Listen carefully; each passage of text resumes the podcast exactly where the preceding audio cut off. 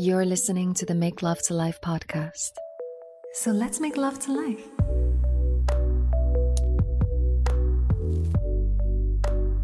It's so good to have you. Yeah, so we were just preparing and brainstorming and kind of going up and down of these subjects that we want to include in our talk today. And right before I hit record, Jeanette was talking about the irony, of her having been celibate, consciously choosing to be celibate because she was moving through intimacy blockages. And the moment she chose to break her celibacy was literally when the pandemic hit, and closing all these doors of opportunity to connect with people. And so I think that this is a really beautiful, interesting opening story to kind of look at the subject of why would anyone choose to do conscious celibacy? What was the idea behind it for you? And, for some people who know me, I have gone into conscious celibacy twice, and it had particular effects, on my life, on my love life, but also my intimate connection with myself. So it's interesting to look at these nuances.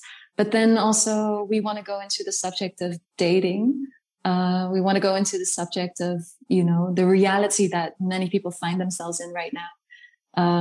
Where I guess many people do need to use dating apps and how that is, missing the primal aspect of smell and of movement. And there's still quite some pressure that is put on the first meeting through these devices. So anyway, introduction is long enough. Tell us about these 3 years or take us to the moment where you were like, okay, now I am ready to break my celibacy. Yeah. And then the doors closed. The world went into lockdown. Tell us about that. It's a funny joke from the universe. You're so funny, universe. I was noticing that I was the common denominator in attracting men who weren't right for me for a while. And I thought, I have no idea why this is happening. So let me just stop everything and just go in. And I didn't think in the beginning, like I'm going to do 3 years, but it flowed. It was so great. It wasn't even difficult after a while. And then, fast forward 3 years into the celibacy, which I gained so much from those 3 years. I said, universe, okay, I am ready to close my celibacy and I would like to invite my soul partner. And then the pandemic happened. So it was literally like everything is closed. The borders are closed. The doors are closed. Nobody can, intermingle. And you remember, I'm sure in the Sacred Valley of Peru, there were even days where it was like men can go out this day. My God. This is the most ridiculous. Okay. Let me just explain what she's saying. We were both in Peru. This is where we met. So last year, we were both in Peru. And honestly, from all the stories I've heard worldwide of how the government treated the lockdown, there's nothing that even comes close to the severity in which, the president of Peru decided to go about things in a time where there was zero virus in the valley, right? They could have just basically shut off the borders regarding the Sacred Valley, that province. So anyway, there was military on the street. Women were only allowed certain days of the week and then the other. It was like the most ridiculous way of preventing the virus to spread. I mean, the virus that wasn't even there. So anyway, go on. That was definitely puzzling. I mean, I kind of give them props for like trying to figure out how to best handle this, but that was not the greatest decision. But that's one of the extreme examples of like, okay, even on the days you can go to the grocery store, you cannot run into a man, And so it was just kind of ironic. And I understand that there's probably reasons I'll never fully understand that happened, but I just have not really had the same opportunities that we had, obviously just like everyone else before to come in contact with people. And so at this point it's been, I've been with one person in like over 4 years, which some people might be like, oh, whatever. But to me, that sounds like a long time, and and so that's pretty much kind of funneled everybody into this dating app situation, which of course has skyrocketed, right? Like the percentage of people that were on dating apps before And the percentage that we're on after is just like astronomically different. And so just kind of being pigeonholed into a medium for connecting with people that it's not really preferential. I know your feelings about it. You don't really, you're not into them, right? I guess I'm quite old school, but yeah, kind of going back to the beginning of your celibacy, you mentioned, you know, you had this series of attracting people that really weren't in alignment. So can you be more specific? Like, because it kind of sounds like, okay, it was of a particular extremity, I'm imagining, of like just probably attracting assholes, no? To basically go, okay, I'm better off shutting my door than wasting my time on these dudes. That's kind of the impression I'm getting from you. So if you could be a little bit more explicit to like, what was the vibration that you were attracting, and whether after you opened your doors and let go of the celibacy, has that energy been attracted into your reality still or no longer?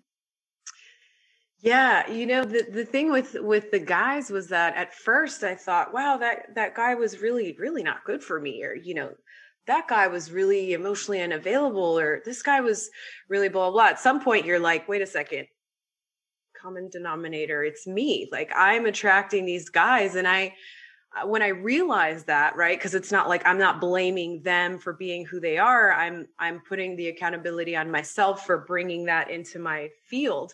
And I wanted to understand, why am I bringing this into my field? What is it that I have to shift within me? Literally no clue. So it's almost like, you know, when you clean out your entire closet, just start from the beginning and just put everything back instead of like trying to reorganize it as it is. Yeah. And, you know, I gained so much from that time. And when I say consciously celibate, I mean, like, I didn't sit on a guy's lap. I didn't go on a date. I didn't kiss anybody. I didn't hold hands. Like, I still had my guy friends, but there was just no intimacy or flirting at all whatsoever. And it was really a lot easier than I would have thought. On the other side of the celibacy, I felt a huge shift in me. And I saw that with how I was relating to the men who were coming in my field, which out of all these men, there was one that I actually dated for a few months and, you know, thought like that was it. But I'm realizing that I'm presenting myself in a higher vibration, and that I'm handling situations better, a lot less reactive. Like, I've centered myself a lot more, and the reactions that I used to give, the defensiveness and, you know, the deep abandonment wounds that would be triggered, you know, I didn't react that way, but I'm still not attracting the men for me. And so, I mean, clearly there's still work to do there, but now I'm on dating apps in Estonia, which is Eastern Europe, folks, on the Baltic Sea next to Russia. We'll get into Estonia and Mind Valley and how you moved to Estonia recently a couple of months ago for Mind Valley. We'll get into that in a moment. I actually wanted to weave into what you were saying regarding, you know, having had certain patterns that, you know, welcomed this idea of conscious celibacy because it was needed. And that's exactly how I approached it in my past. I mean, anyone who's been listening to the podcast, the first episode is basically about an abusive relationship I was in and how that obviously inspired me to go into conscious celibacy. And that was for very particular, very obvious reasons. But actually the last time I did celibacy, I'm a little bit lost in time, I suppose. Yeah, it was 2019. And it was literally, I am creating, this is going to sound really funny. I am creating an online course for women. It's called Attract Your King. And I'm also making the counterbalance for men called Catch Your Queen. So, because it's the man who catches, no, and it's the woman who attracts. Yeah. So, I've created these courses. I'm basically in the finalizing phase of the creational aspect. But anyway, the story that guides the course for women is how I got from the worst sex experience to basically attracting my life partner, who I'm with right now. No, but in my king, definitely, yes. But basically, I had an experience where I felt like, wow, I am driven and tempted for all the wrong reasons to this basically boy wrapped in a man suit who literally had no idea how to connect. I mean, I kind of wrap it into a funny theme of like it was the worst sex experience I ever had. And it literally probably was. And of course, I'm exaggerating a little bit, but it needed to be so bad for me to say, okay, listen, what the fuck? No, like I come from a tantric path. Basically, my sexuality has guided me into who I have become. And not in the sense of fucking around, but really taking it consciously as a way to allow me to guide me through my life into different stages. So then to find myself with this boy, it was really like, hello, Nalaya, wake up. Like, where are you? And that time that I did celibacy in 2019 was literally, okay, how can I have my heart and my sexual center speak the same language? Because sometimes it's this animalistic drive, which is very much hormonally driven, and the lust for procreation, whether we want to admit it or not, that's the primal instinctual aspect of attraction, right? But the heart is the one that wants the spiritual connection, the emotional connection, that wants to thrive and be uplifted and know that you're a team and all of these beautiful things. And so my quest became, okay, how can I connect these two, right? And I said to myself, well, I guess the only difference between you and I is that I was doing tantric practices with myself daily to accelerate my sexual energy and fuel my heart with it. And I became magnetic, like in a way that was quite uncomfortable at times. And I would actually go on dates. But the beauty of it is I was so clear where I was at with my own sexuality that it just became really easy I actually did fall in love, but we ended up not making love. And I ended up ending it because I could see reality for what it was. Like he was not the person I wanted to be with. And we dated, we stayed in contact, like, you know, up until the point where I could literally use all of my antennas to see him for who he was, as opposed to if I would have invited him into my body too soon, probably the primal aspect of wanting to procreate would have blinded all my senses. And, you know, because sex has that capacity, and especially for women, it's like it blinds us, right? And we get addicted to the lovemaking and God knows what. And then, I don't know, 6 months or 6 years later, we realized that this was actually not a match. And so that experimentation was really quite powerful because it guided me to literally allowing myself to fall in love and walk away, because I was so dedicated to this alignment of the heart and the sex, And the topic of conscious celibacy is what made Ruan, my partner, invite me onto his podcast. And in that podcast, basically the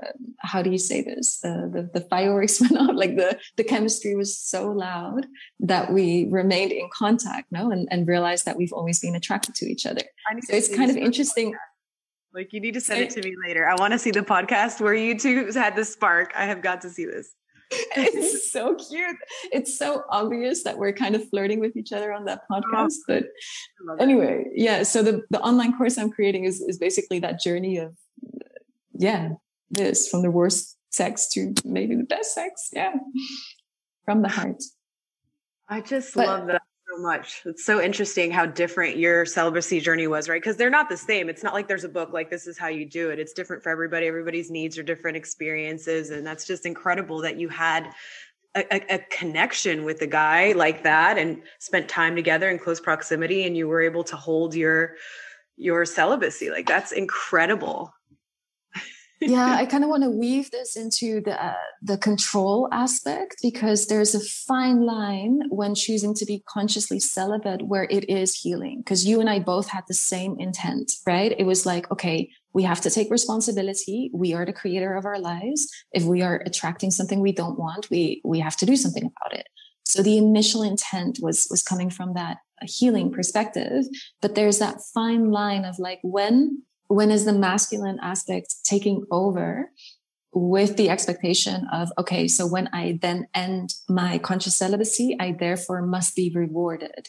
Like, where is that fine balance of really being able to step into the feminine and attract, it's really a nuance. Like, have you felt for yourself, something in regards to control and the shadow of the feminine and the masculine? And I would love to hear I know I'm not defining my question very well, but whatever you want to share on this subject, I would love to hear. I was wondering what you meant by the masculine. Were you talking about the masculine within yourself, or were you talking about man? Within yourself. Yeah.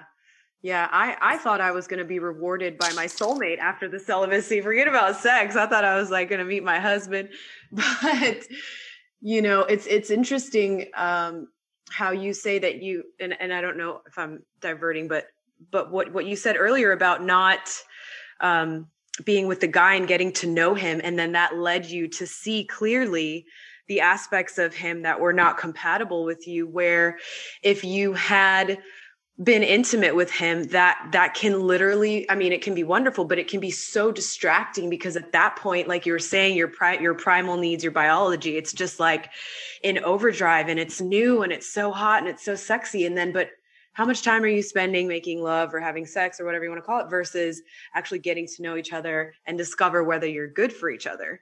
And I am not against one night stands. I'm not against people being free sexually, people who want to have poly relationships. Like, I support people being who they want to be. I have come to realize that my last relationship didn't work because the sex was just so distracting. It just happened quickly and it just overtook everything. And then when the dust settled a little bit from, all of that chemistry, it was just clear. It was so clear. Like, wow, this is definitely not the person for me. And I was blind to that because I was so into just the physical. So irrespective of morality and things like that, there's so much value in just holding off, on being intimate right away to discover the person outside of their penis or vagina, and feeling their heart and getting to see how they react when they're, when they're angry or when they're tired, And so, and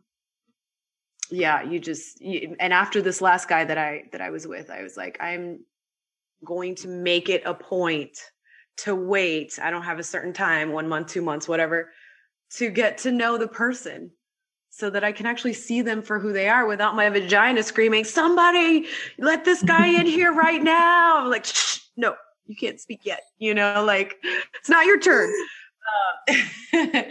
So yeah, that's a huge lesson. Yeah. So exactly what you're saying right now is actually what I meant in regards to the controlling aspect that can come, from within us. 'Cause we need that control. Like, actually, the example I gave was me being in control, right? For my highest good. But then there's the over controlling, which perhaps led you to having 3 years of celibacy when maybe 1 year was enough. Do you see the nuance of what I'm getting to? Mm-hmm. And that control of like, well, if I hold on longer, then surely I am worthy of a greater reward. And anyway, there's no mathematical formula to understand when is the right moment and when is it not, because in reality, whatever we choose is the perfection of exactly that you need to go through in order to get the lessons that you need to learn. No, it's like, there is no other way. Like, people listening to this, there's no way you can say, oh yeah, 3 years is what I need in order to get me there, or like half a year. It's like, no, It is something in the nuance to really feel and keep checking in with yourself. No, like, when am I in control? Is this control helping me, or is this control overprotecting me and thus removing me further away from what I actually want? And so I kind of want to weave this, because like when I say control, sure, there's like the, how you say it, it's like a vibration that holds quite a load, right? But if you look at it from the black and white identification of the masculine, feminine within, you know, whatever body you have. So within you as a woman, your masculine is the one that gives, that penetrates, that knows where you're going, that knows what it wants and is in control, right? Because the masculine holds that structure, holds that direction, and is the guide. So when I speak of control, I'm actually also talking about being in control of what you give and being in control of where you go and what you do and why. Because the feminine is so abstract, right? It's connected to sensuality and sensation and emotion and feeling and intuition. And it's all, you know, water and invisible and movable and nonlinear, and everything is happening at the same time. And so where is that edge of, when the feminine is actually in the shadow, right? When the inner masculine is controlling to the point where the feminine doesn't get to explore that abstract world that requires a woman to be in trust, to open up, to receive, to attract the partner that she's ready for. So I kind of want to bridge this back to what we were talking about earlier, dating, because, and you and I talked about this a little bit in the beginning before, you know, recording this.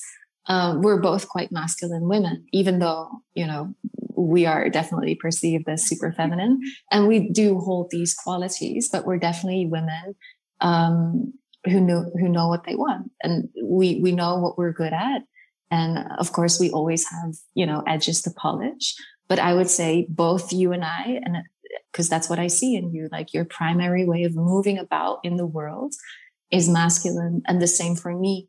And so I actually wanted to go into this subject of, like, as masculine women, even though we're super feminine, in dating men, this is something that in my past, before I met my life partner, was certainly a topic of, like, this almost struggle with, you know, how can I uplift and encourage the masculine in the men that I'm dating without needing to compensate mine, or feeling like I can shine in my masculine qualities, like the ones I just shared. Especially as an entrepreneur or whatever, without them feeling intimidated. And so I ended up lowering parts of myself, or feeling like I had to accommodate in order for them to kind of be the guide that I wanted them to be, but them feeling like they had to prove. It was like messed up. So I wanted to, like, hear if you've had any of these experiences. Oh my gosh. I hope this isn't going to come out the wrong way, but let's see how I say this. So I went out with, years ago, before my celibacy, 3 guys who were broke, right? They didn't have money, whatever. And but I really liked so many other things about them. And this was when I was making a lot of money. Like, I was making well into 6 figures, and, you know, I was just like, my apartment was amazing, and I just, like, boom, boss lady at work and all this stuff. And these guys, like, had almost nothing, you know? And so I was buying groceries, paying for dinners. They could stay with me and not paying rent. And here I am, kind of convincing myself that this is okay because I'm not materialistic and things aren't all about the money, you know? But I did not consider the masculine and the feminine polarity. At the time, I wasn't so in tune with this concept of the masculine and feminine within each man and woman and whatever, you know, there's masculine and feminine, each human. And looking back, I realized that being an over masculine woman, I was, even though they were like strong guys with like fit bodies, and they, you know, they were tall and masculine looking, I was attracting, I guess, men with a more feminine dominant side, which is not what I want to attract. But like, if I'm embodying the masculine, how am I going to attract the masculine if you know, the polarities need to be of opposite charges to attract each other, you know, and in my case, in my experience. And so that has been a really big lesson for me, because, you know, and we've talked about this, like, being businesswomen, taking care of our things. Like, nobody's going to carry my groceries. Nobody's going to carry the, you know, physically carry, but also carry the decisions and all of these kind of masculine aspects. And then next thing you know, you're just like, you're the man of the house, you're the woman of the house, you know, you're just, and then some man comes in and it's like, the adjustment doesn't just happen in a vacuum, like just randomly, you know, there needs to be like a conscious shift. And I didn't realize that it was harmful for me to not date men. Gosh, I don't want to say at my level, but like who were a little bit more complimentary for my, where I was in my life and what I had to offer, you know, and just trying to be that not materialistic person. Like, I so don't care about materialistic things that I will literally date you and pay for everything, you know. How is that helpful? And what was I proving? Why was I trying to prove that, you know? So that was a big lesson for me. Power dynamics. But hold on, help me understand. You said something about carrying groceries. So you still don't want anyone to carry your groceries there? No, I definitely do. I could walk down the street, and if a guy wants to be like, "Hey, do you need help with that?" I'll be like, "No killer vibes. Nope. Okay, sure. That would be great if you would help me. Thank you." Like, love it. Awesome. Yeah, because I feel like sometimes we come up with all kinds of stories of why we need to be in that power position. Because like in my past, I had something similar go on with money. And I saw how that power dynamic was emasculating them and making me somehow feel safer to be in control. And very often it's actually, let's say, powerful women, if I can say it like that, who long, I know that this is my longing, and I spoke loudly about my longing. My longing literally was formulated in the sentence, "I just want to fall apart in the arms of my man." Ugh. And I say it like this because to fall apart means I trust him so much that I can. And, you know, in my position as an intimacy life coach, but in the past, you know, I guided retreats. I've always worked with men and women, but with people. And so the amount of people I've carried, it's like, there's a lot. And so that longing for just like, be able to be, it's like, wow, it's the most amazing thing to long for, but we get in our own ways. And exactly what you just said of, you know, that taking the position of like, nobody's going to carry my bags. It may seem like a simple example, but I think that everything is hiding behind, like the nuances of what you truly believe are hiding behind whether you would enjoy that or not. And in the recent week, I made a post about it on Instagram recently. Because in the recent week, multiple of my clients actually spoke the words that they just want their man to make certain decisions for them. And now that I am in a relationship with someone who does that, I mean, we're just an incredible team, first of all. Like, we know exactly how to complement each other, like naturally, without even trying, actually. Because the things I'm really good at and things he's really good at, they weave together so beautifully.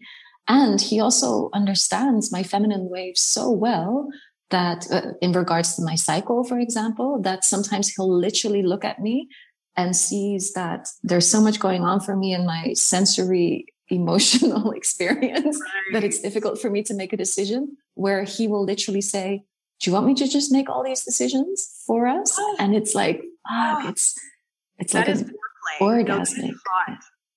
That's like, that goes in the file for like sexy time later, because that is sexy. Yeah. And honestly, I mean, with Ruan, it's just something very special, because even, you know, just as a little, summary for people who are tapping into this podcast for the first time, I flew to Thailand and left behind my home to be with Ruan, who I'd met, you know, 4 years ago. But that was a single encounter, and it wasn't even a romantic encounter. So in a way, there was a lot of trust involved in making that decision. Yeah. But it's so hard to explain that the trust I knew I felt even before I hopped on that plane was so solid. And what I'm experiencing in that sense of trust now, while living out this dream relationship in the most grounded way, it's it is all really based on trust, because we can long for falling apart in the arms of a man. We can long for having a man who has the capacity to make those decisions, even for a powerful or somewhat masculine woman. It still comes down to the woman deciding to open up in that way, and us becoming clearer in our own lives of what it means to trust. When do you know you can trust? When do you trust yourself so well that your navigation system is just so accurate that you don't have to doubt whether to say no or yes to this person that you're attracting into your field? It's like, it just becomes more and more clear. So what can you tell me about trust? Like, when do you know you can trust? When you meet someone through a dating app, or like, what is it that you look for to know that you can trust? I actually would like to respond to something that you said, if it's okay, when you were talking about making the decisions. It's like, I think the difference between that and the divine masculine and the toxic masculine is that your divine masculine cares about what you think, wants to know what you think. If you have any input, it matters. Your opinion matters, but he's also happy to take the reins if you don't want to decide. Whereas like a toxic masculine is like, I make the decisions. It doesn't matter what you think. Right. And that's the difference. You can have two men making a whole bunch of decisions, and one of them, the woman feels seen, respected, heard. And in the other one, the woman feels completely undervalued, And so I think that confuses a lot of men. Like, well, I told my wife, that I bought a car and she was mad that I didn't discuss it with her. I don't understand. I made the decision, and it's like, well, honey, you could have asked me and I would have said, I don't care. Do what you want to do. That's fine. But thank you for asking. I don't know why they're from Texas, but okay. And so, and that's the difference. It's like, just, it's not about what you do or what you don't do. It's just about holding and seeing the other person, right? Like, are you sure you have nothing? You don't mind where we have dinner? So I can totally, okay, fine. I'll choose. Not like, hey, I got us steak. And you're like, I hardly eat a steak ever.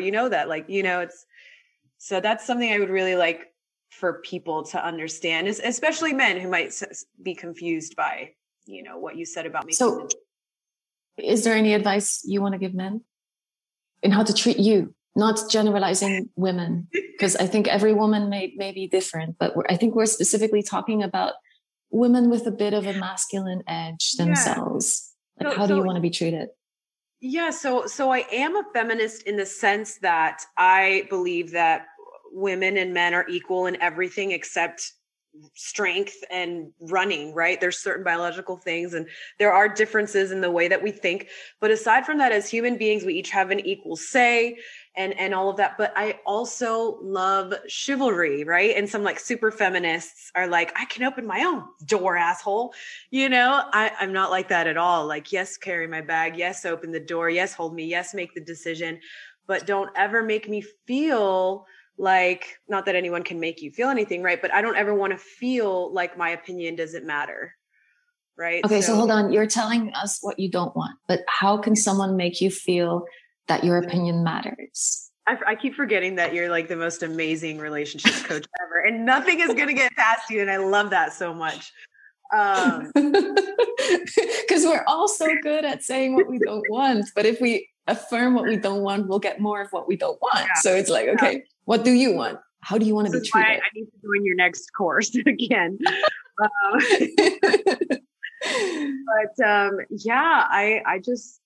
I would like the energy of a man who is masculine, but gentle, considerate, but firm when it's important. You know what I mean? Like protective, but not defensive or overbearing, right? Like, but the thing is that it's at the core of it, it's just stability, right? Because what is the kind of man that can hold us in our emotional tornadoes, or when our minds are going in 20 different places, because men are like more linear.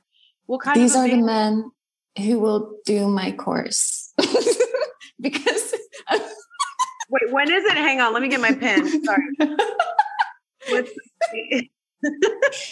The course Catch Your Queen goes so much into the subtlety of well, there's 5 keys of basically how to understand the nuances and the mystery of the woman. So I basically give secrets of understanding the mystery of a woman. And it comes down to understanding the emotional aspect of it and the sexual aspect, no? And these are things in which men and women are opposing, you could say, but actually we're complementary. And so sometimes I feel like it's easier for women to learn just a little bit about the masculine brain because men are so much more direct and simplified. Yeah, whereas women are way more mysterious. Our brains work differently. We don't think in a straight line. And that can drive some men crazy. And so basically the men who are like, can you just focus on one thing? It's like, can you just not be who you are? You know? And so for a man to be able to not only receive that, but to love that. Like, oh my God, you're so cute when you're all over the place, or, you know, you're adorable when you get mad or whatever, instead of like this affront, you know, and admiring the differences and like, maybe the guy's not an emotional guy and he doesn't cry all the time, but doesn't mean that I can't cry. Doesn't mean that it's okay and that he can hold me, you know? Yeah. So, I mean, I'm not going to give all the secrets away of this course, but what you're just saying is like, I was just working on this chapter a couple of days ago and I literally wrote down, she does not need you to feel everything the way she's feeling, because freaking women feel a lot and we can feel things simultaneously, the dark and the light all at once. But when a woman is approached in a way that makes her feel that her feelings either need to be different or better, or let's find a conclusion and a solution and get you out of this emotional wave, it literally is giving her the impression of like, your feelings aren't validated, or let's get you out of here. Whereas the thing that will allow the mystery of the woman to open up and her heart to soften and for her to trust you more is when you guide her deeper into that chaos and say, oh, so what is that feeling? What is that feeling? And actually, you don't have to understand whatever the overwhelm that the woman is going through, but simple questions guiding her deeper into letting her feel more, literally, which obviously sounds insane for most men, is the only thing she will, because that's like a tantrum of a child, right? If you give them the space to have a little tantrum, the tantrum flows by and you're back into balance. Whereas if that tantrum, I don't know if this is a good word, because obviously it's a really beautiful, very powerful thing that women need to go through in order to complicated process. To process the flow, to find the intelligence of what's going on. We need that. And when that flow gets interrupted, it has to come out in one way or another. It's like damming a river. And it's like, you'll create a tsunami that will come out in a different way. Whereas if you allow that, you know, breathing underwater, that big wave of whatever it is that needs to be expressed, it'll just wash over and wash things clean and make her trust you more. That's absolutely on point. And I am so excited for this course, the more you talk about it. But, you know, it sounds like what you said reminded me of the fact that I believe, right? Because I don't know shit. I just know what I've experienced.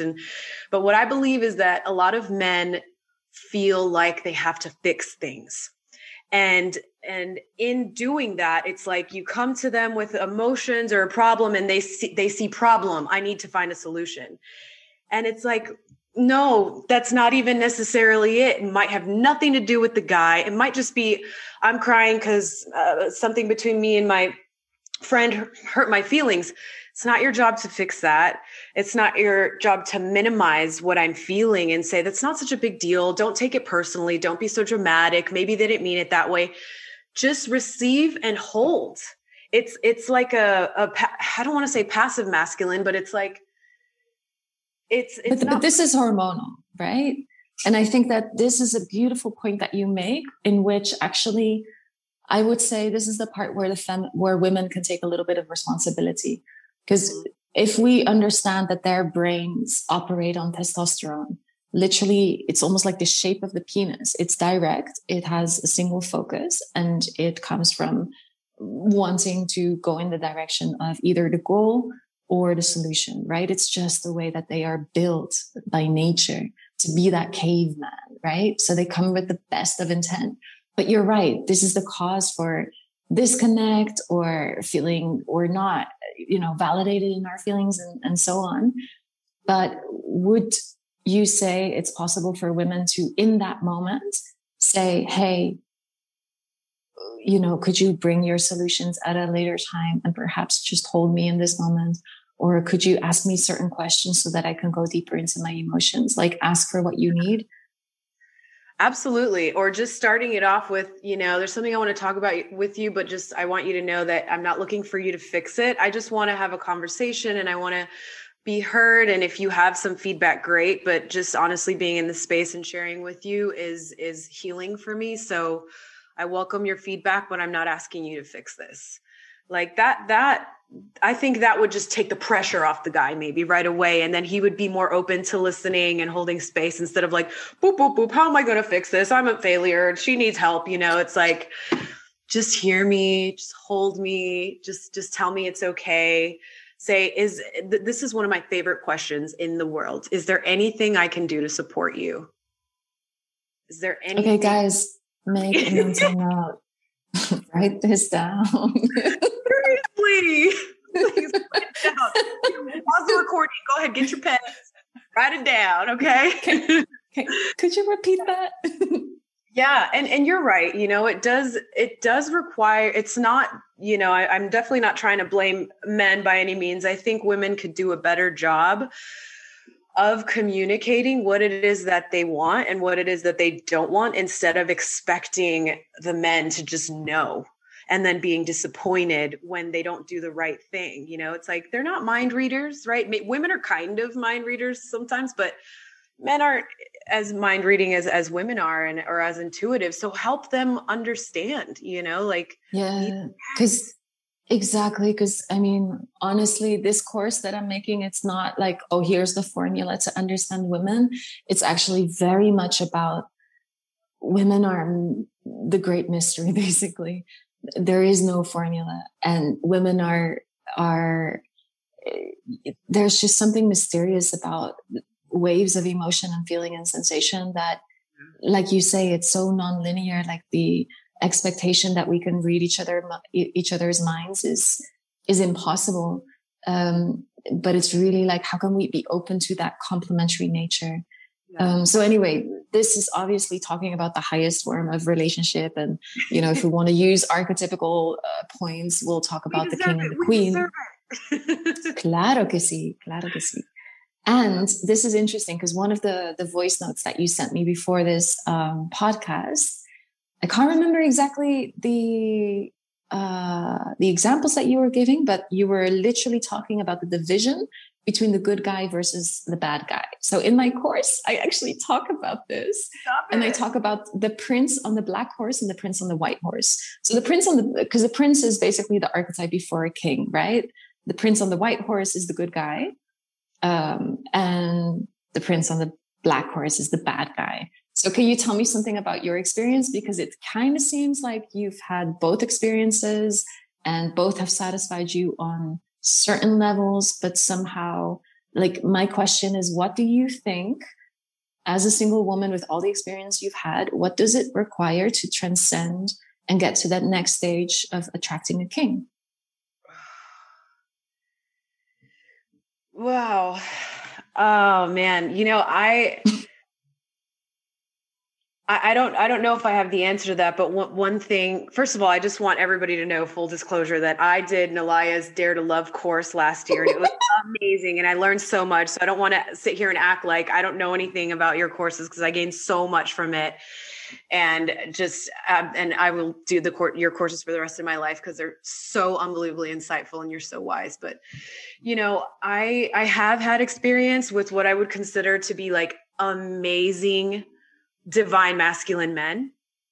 And I have also had experience with, I guess, I don't want to say the lowest of the low. They're not murderers and rapists, but I've had some really, really awful men come into my life. And, I'm realizing that I've attracted all of these men in some way. And I can't just look at a guy and say, oh, he's got a good heart. He's gonna, be a lot, like, it's really hard to determine that. And so how do I fish for the right guy? You know, if there isn't physical attraction, there's just, that's the difficult part for me. Cause a lot of times I find men attractive that, gosh, no offense to anybody, but if you look up douchebag in the dictionary, the picture of the guy would be like my typical guy that I like, you know, like muscles and tall and, you know, maybe some tattoos or something like that. And I know there's a lot of really great guys who have all of those things too, but how do I change what I'm attracted to? You know what I mean? Like, I would love to be attracted to people just for their personality. Like, my life would be so much more simple. And so I'm trying to look at it from the perspective of like, how can you really truly start believing that you don't need to compensate that archetype, that archetypical feature of strength, because that's what you're portraying. Yeah. Like, how can you get yourself to a place of ultimate trust that you can have it all? Mm. I'm gonna tell you something really personal and weird. I mean, I know Ruan has mentioned it on his podcast. I can't remember exactly the context, but I told him there was a moment where we were like wrestling, like kind of playing. And, you know, he does jiu-jitsu. So it's like, I mean, it's a no gamer for him, basically, you know? I mean, anyway, it would be a no gamer because he's really strong. But there was a moment in our wrestling playfulness that I realized, like, oh my God, if he wanted to, he could kill me. And this sounds really strange, but it made me feel really good. It's like, there's something to his strength that I know he could. It sounds really weird to express this, honestly. But for example, when we were making love on the beach, when we went on holiday a month ago, like there was nothing in my antennas checking the environment at all. I mean, maybe a little bit, but I put so much trust in him because I know his strength. I know he's alert. I know he wants to protect me. I know. So, because what you're talking about is this archetypal aspect of the protector, the caveman that can protect, right? But that at the same time, you want the provider who, you know, provides you the space to fall apart, provides you perhaps, I mean, you know, in old school terms, you know, security and financial contribution and God knows what.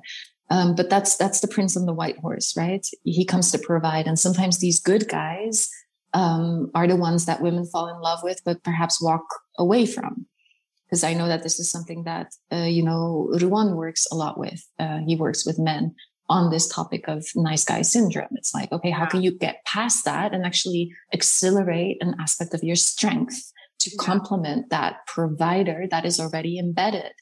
And so I would say, like, the transcending of the prince archetype is the king that can be both. He can have those sensitive qualities because he's learned, for example, how to work with his sexuality, right? Because that is the key way to get grounded, to get centered, to be able to withhold or hold emotional overwhelm, or in any way be able to maneuver life's difficulty, you know. And that strength aspect, I think, is important.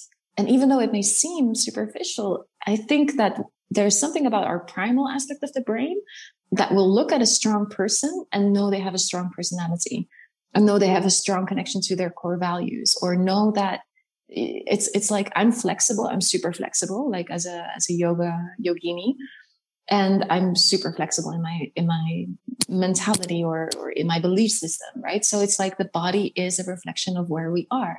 Like, it's as simple as that. So we pick up on those nuances.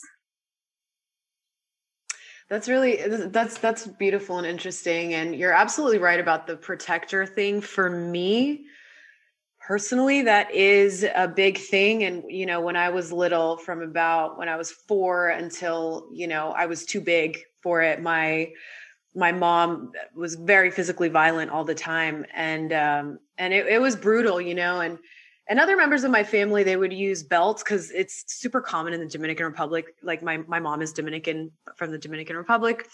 It's super common to hit your kids with belts and like flip-flops and sticks. I know it sounds like super messed up in the US, but it's common there. But my mom was a victim of severe physical abuse when she was young. And so she just, passed that down to me. And so I got that a lot from her. And as a child, I felt unsafe a lot, and I see how that manifests in my adulthood, because when I was going to bars, probably around age 19, I really started getting into a lot of bar fights. And it's funny because I was modeling and I'm in these like high heels and this tight little dress, which, by the way, nobody think, you deserve to be touched if you're dressed like that, because that's not the divine masculine. But, these guys would touch me and I would hit them. I would punch them. I would or if one of my girlfriends I felt like was being taken advantage of, or if she was really drunk and some guy was like trying to touch her, I was like, oh, and I just was like, I would get down there. I mean, it has wound up in a lot of arrests, none of which were of me. And, So there was this, I felt like I had to protect not only myself, but my girlfriends. And then as I got older and started working with, personal development and all this stuff and inner child work, it was like, okay, I'm not this little girl anymore. I can take care of myself. I don't need to overcompensate. Like nobody's gonna, fuck with me. I had to separate myself from that scared little girl who had no defense whatsoever. And so that, I believe, segues into the fact that it is really important for me to find a man who I feel is a protector, yeah. and kind of looks that way too. I mean, that's why I'm tall, I'm 5'9". I like tall men. I like men who look like they're healthy and fit, and to me, that kind of symbolizes a protector. I know there's other ways to protect, you can protect with money, security systems, dogs, security, there's other ways to protect. And so I see where that comes from in me. And yeah, it is really important for me to find a protector in that sense. So yeah. Thank you, first of all, for, being so vulnerable, because I really feel like, wow, there's going to be a lot of people who are able to relate to that, because the way that we are in the dating world or within relationships, there are always traces from our childhood, whether we were overprotected or weren't safe enough, right?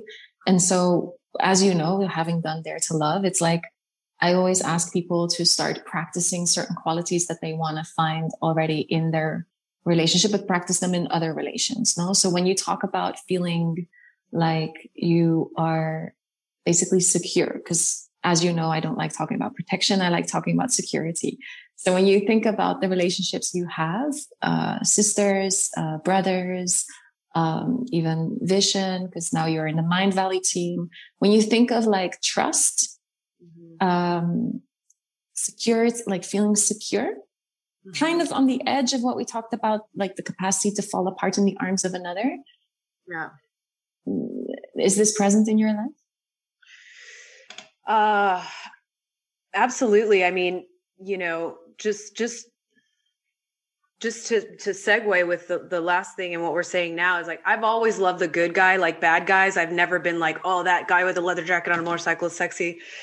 And I want the good guys to know that if good guys do not finish last, okay? You just don't. The good guys are on a marathon and the bad guys are on a sprint, okay? So I'll put it that way. And I want nothing to do with an asshole or, any guy who doesn't treat people well, or who is severely narcissistic or vain and lacks humility. I love humility and kindness. And by the way, I love the adjustment you made with the word protection and security, 100%. My worst nightmare after having to leave the Sacred Valley because of COVID was having to go back into a corporate situation and work for more toxic masculinity. I had in my corporate world where I was making all this money and, I was terrified. I literally was like, I do not want to live life if I have to work under fluorescent lights with some guy who's looking down my shirt, who's not taking me seriously, which again leads to having to be over masculine so you can be taken seriously. And it is such a gift from the universe that I got connected with literally one of the greatest manifestations of what I consider the divine masculine on the planet, maybe. You know, I mean, I've been following Mind Valley and Vishen since like 2012. And it was absolutely random the way that we got connected on Instagram through a mutual friend. And you want to know what it was that brought us together? It's ayahuasca. Yeah. Like my friend told him, you know, she's done ayahuasca like 125 times. And I know you're super interested in altered states of consciousness. Like that's one of Vishen's main subjects for his courses and for his teachings and in his books and all this stuff. And so we were able to kind of talk. That was the bridge for us. And then, you know, when he learned about my psychology background and my sales background and my travels and all this stuff, it just seemed like a good fit. And so I actually feel for the first time in my entire life, safe and secure working for a man. I've never felt this way. And, he, you know, I consider him a friend, and just the way that he represents women. Like we have a female appreciation day at Mind Valley where like all the men literally shower the women with love. And then there's Valentine's week where everybody gets each other's gifts. Like there's a lot of your birthday. It's like the whole team celebrating. Yeah. Yeah. I know. Valentine's. My birthday is Valentine's Day, by the way, because I'm love, and I've covered it with foundation, but I have a birthmark on my forehead that looks like a heart. There's a lot of like weird heart love related things around me. You are Cupid. You're right. I want to receive the arrow. Okay. I don't want to shoot it. No. But yeah, I'm really grateful for that. And it is so important to be around divine masculine, whether or not it's your partner. Like there is absolutely nothing romantic between Vishen and I, and I'm extremely happy about that, because I don't ever want to get involved with someone that I work for, especially. But just being around and feeling his energy, and like literally he treats everybody the same. Everybody in the company has his WhatsApp. You know, I've never met a CEO of a company, a multi-million dollar company who has over 300 employees, who everybody can text him anytime. And he knows their names. Like he treats people like people. And I could go on about why, you know, his company and his philosophy and vision and the way he treats his the people who work for him is just like, I wish that all the CEOs, men or women, right? Because women can be exactly for sure when they're in power big time.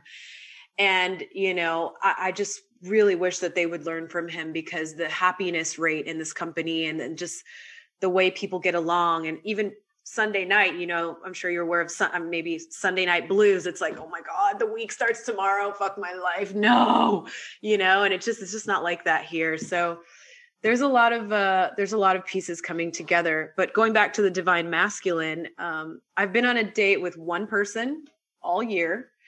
And that was here in Estonia. And the guy lives out of the country. And actually, we're going to have our third date tonight. He lives out of the country. So there is no like relationship or, you know, thoughts like that. It's just really enjoying the moment of literally being around a man who is attractive, kind, soft-spoken, right? There's no like, you know, like he's just so thoughtful and inquisitive and curious and like, tell me more about you. And I'm just like, I feel like I've been talking too much. Please tell me about you. And he's like, no, I'm fascinated and I love hearing. And that is such a turn on, you know. It's like the way to a woman's vagina is through her ears, her heart, you know what I mean? Like, and obviously the way through a man's penis is literally any direction. Anyway.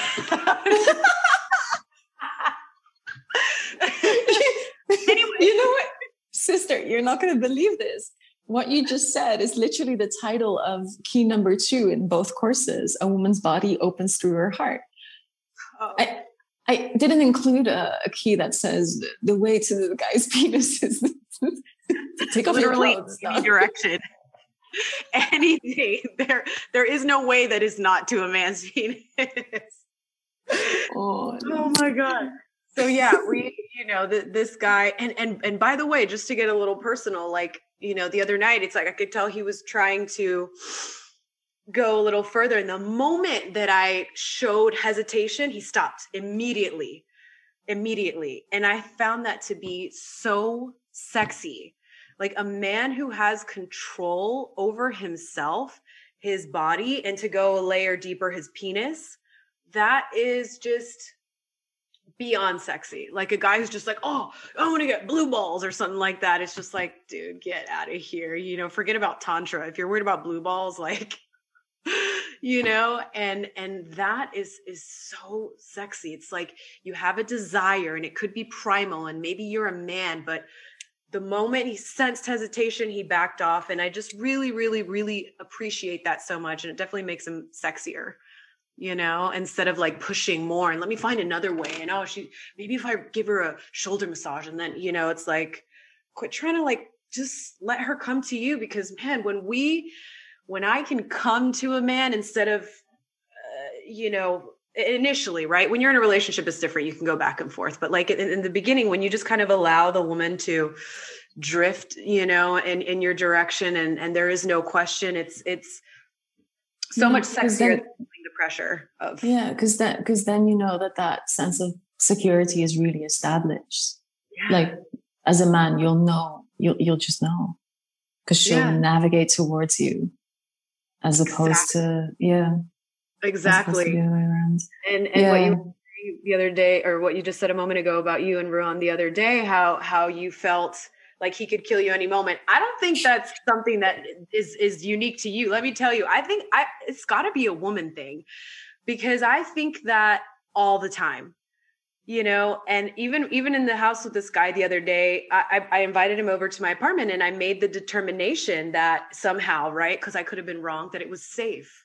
First of all, we're in a pandemic. We can't go sit at a restaurant. He's living in a hotel for a few months cause he's here on a project. So it's my place or the park, and it's cold in Estonia, y'all. It's like above freezing.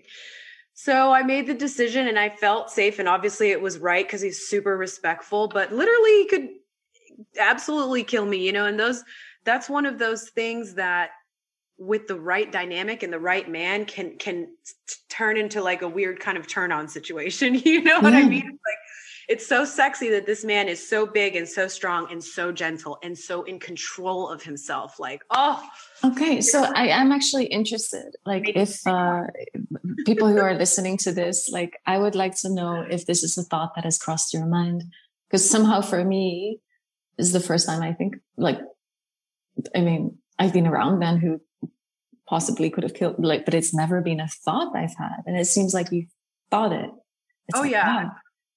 So I think you're right. I think it's something instinctual, primal, that we scan for safety and to let go, right? So that softness of the feminine can really come out.